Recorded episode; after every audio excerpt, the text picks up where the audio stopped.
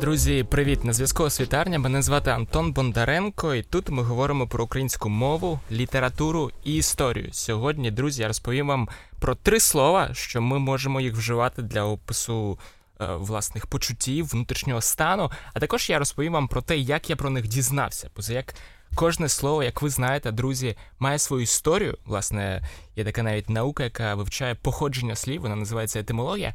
Але інколи мовці мають свої власні історії зі словами. І от таку історію маю я, власне, я їх маю чимало. Е, Наприклад, колись е, давненько це вже було, десь роки 4-5 тому я вчився у Франції, і це був. е, Це була перша ковідна весна, і я почав читати Івана Багряного. Це був це було моє перше знайомство з Іваном Багряним. Кілька слів про нього я скажу пізніше. І почав, власне, я наше знайомство з його роману Людина біжить над прірвою. І там дуже часто я е, здибував, подибував слово мулько. І в такому контексті, типу, мулько на душі мені або комусь мулько на серці. І, друзі, е, я одразу загуглив, що це означає, пішов у словник, сучасний словник української мови. І що ж, мулько в сенсі на душі, на серці, це означає неспокійно. Коли ви кажете е, мені мулько, це означає мені якось тривожно, бентежно, неспокійно. І от кілька прикладів цього слова. Надвечір стає мулько на серці. Або от з цього твору Максимовій голові було мулько, і серцеві теж. Або ще один. Мені щось так мулько і погано було на душі, щось так тривожно, наче щось муляє. Бо, власне, походить воно від дієслова муляти. Друзі, ми всі знаємо це дієслово. І маємо також, наче приповідку з цим, з цим словом. Як не мостись, а все мулько. Як не мостись, а все мулько, а все незручно. Або це те саме, що і сюди гаряче, і туди боляче. Знаєте, наче і нести важко, але й кинути шкода. Або є ще один прикольний вираз: іди швидко, біду доженеш. Іди помалу, біда тебе дожене, а все від біди не втечеш. Так як я вже сказав, походить це слово, цей прислівник від дієслова муляти. Також маємо, друзі, прикметник мулький. І мулький е, цьому випадку має вже два значення. І перше його питоме, особисте, власне значення, такий, що муляє, наприклад, мульке взуття. От е, нещодавно моя сестра купила мені кросівки, трохи не вгадала з розміром, і вони мене мулюють. І я їй кажу: а, сестриця, щось мулькі трохи кросівки, що ти купила, так? Або інше речення, якесь ліжко мульке, жарко навіть без ковдри, душно в кімнаті.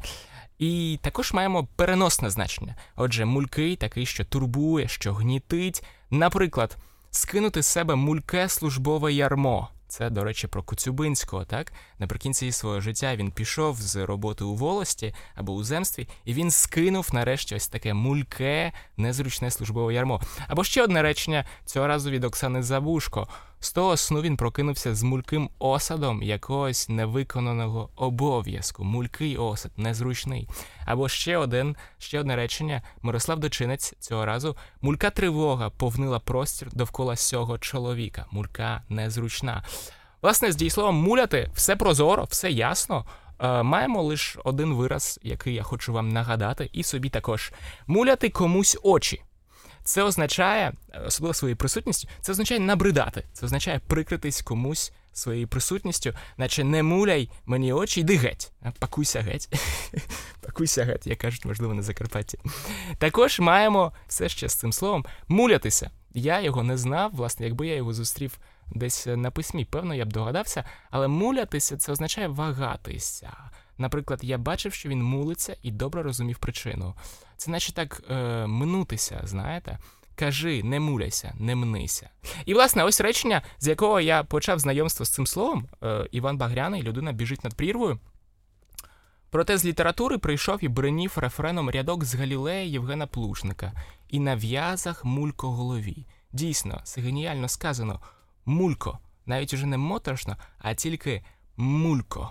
Потім, звичайно, це слово з'являється знову і знову в цьому романі, але кілька слів, друзі, з нагоди про Івана Багряного. Отже, він е, належить до, до епохи, до нашої доби розстріляного відродження. Він починає писати у юному віці, йому лише 20 років, від 26 року він починає писати спершу поеми. Насправді, ми зараз знаємо Івана Багряного за роман Тигролови. Мені здається, він є навіть у шкільній програмі. Ми знаємо також, що можливо за роман Гециманський сад Гециманський, але першу свою е, добу, власне, перший період своєї творчості до ув'язнень, до його поневірянь по тюрмах, він е, був відомий передусім як поет. І після війни, вже в 48-му році, власне, його ув'язнюють 32-го, далі 8 років він то тікає з в'язниці, то знову його ув'язнюють. Потім, зрештою, в 40-му році його амністують. Він виходить, е, вибухає Друга світова війна. Він, звісно, не евакуюється разом з усіма письменниками в Уфу і далі в Росію, а залишається тут і і потихеньку йде більше на захід. Певний час він навіть був в лавах е, УПА, і е, далі, зрештою, по завершенні війни 45-го року він на, на еміграції, і там він починає писати е, низку автобіографічних романів про і про репресії. І про втечі, і про ув'язнення. І от таким одним із таких романів був Людина біжить над прірвою, написаний 48-го року, але опублікований лише посмертно. Іван Багряний помер 63-го року, а роман був опублікований 65-го. І тут, до речі, в цій же цитаті він згадує Євгена Плужника, і, начебто, ось цей рядок і на в'язах мулько голові з е, поеми Галілей. Насправді він тут помилився. Е, це це дійсно рядок Євгена Плужника, але не з поеми Галілей, а з іншого вірша. Його ми подивимося наприкінці. А зараз, друзі, кілька синонімів до цього чудового слова мулько.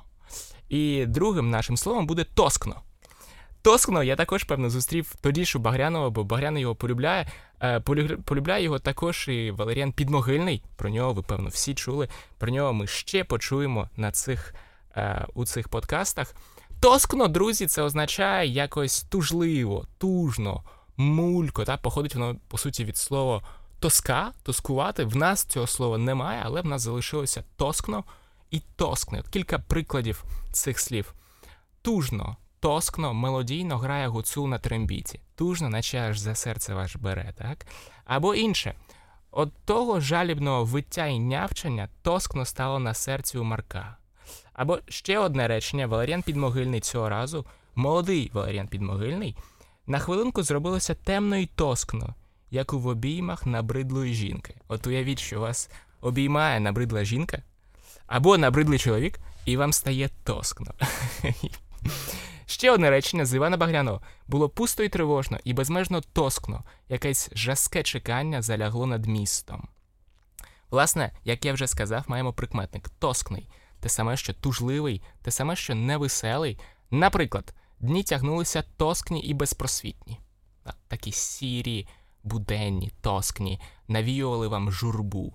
Або тоскний погляд у когось може бути це такий тужливий, журливо млосний, заповнити тоскні години чекання. Або чудовий е, віршик, чудова строфа, не пам'ятаю автора, на жаль, осінь, тоскно і сумно, осінь, дивно і темно. Все, що в серці розумне, стало тоскно даремним. Певне слово тоскно дійсно підходить під осінь. Третє слово, переходимо вже до третього слова, останнього слова. Це все в тій же плеяді, все в тій же групі когорті слів, що описують радше такий сумний, тужливий стан. Це, друзі, щемко. І е, прикметник щемкий.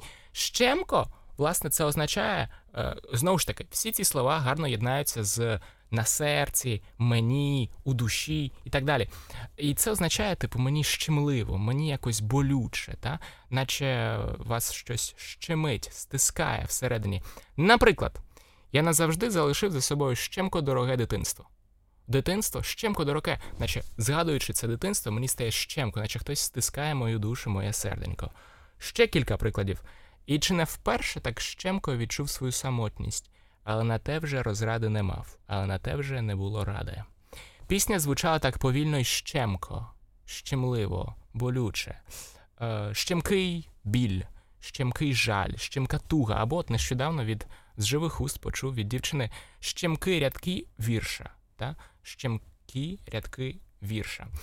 Е, і ще одне речення: в його листах бринів глибокий смуток, щемкий сум, поєднаний з покорою жорстокій долі. Це, до речі, про Миколу Зерова, коли він був в ув'язненні. Походить це слово від дієслова щеміти.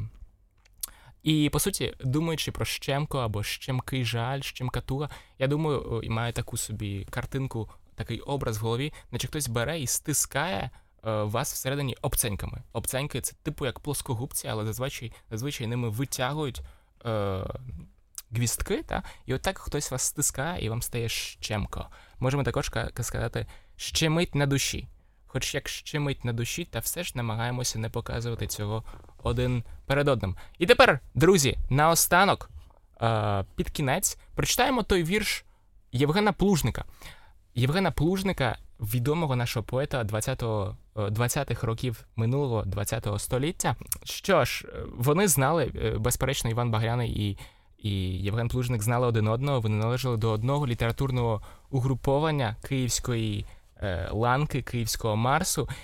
Загалом то поезія у них різна за своїми мотивами, за своїми сюжетами, але цих двох поетів єднала одна річ. Вони були безмірно, безмежно щирі, і цю щирість вони пронесли крізь усю свою творчість, що не було е, випадком багатьох письменників тих 20-х років. Наприклад, це особливо стосується всіх, хто пережив 30-ті е, лиховісні, кровожерні 30-ті роки, наприклад, Рильський спершу був щирий, далі, звісно, був програмовим таким партійним поетом. Те саме стосується Бажана, Тичини, Сусюри. Що ж, плужник е, залишився до кінця вірним собі, до кінця щирим з собою, тому, власне, він за це і поплатився. 34-го року наприкінці його ув'язнюють, і на початку 36-го він помирає е, на соловках від туберкульозу.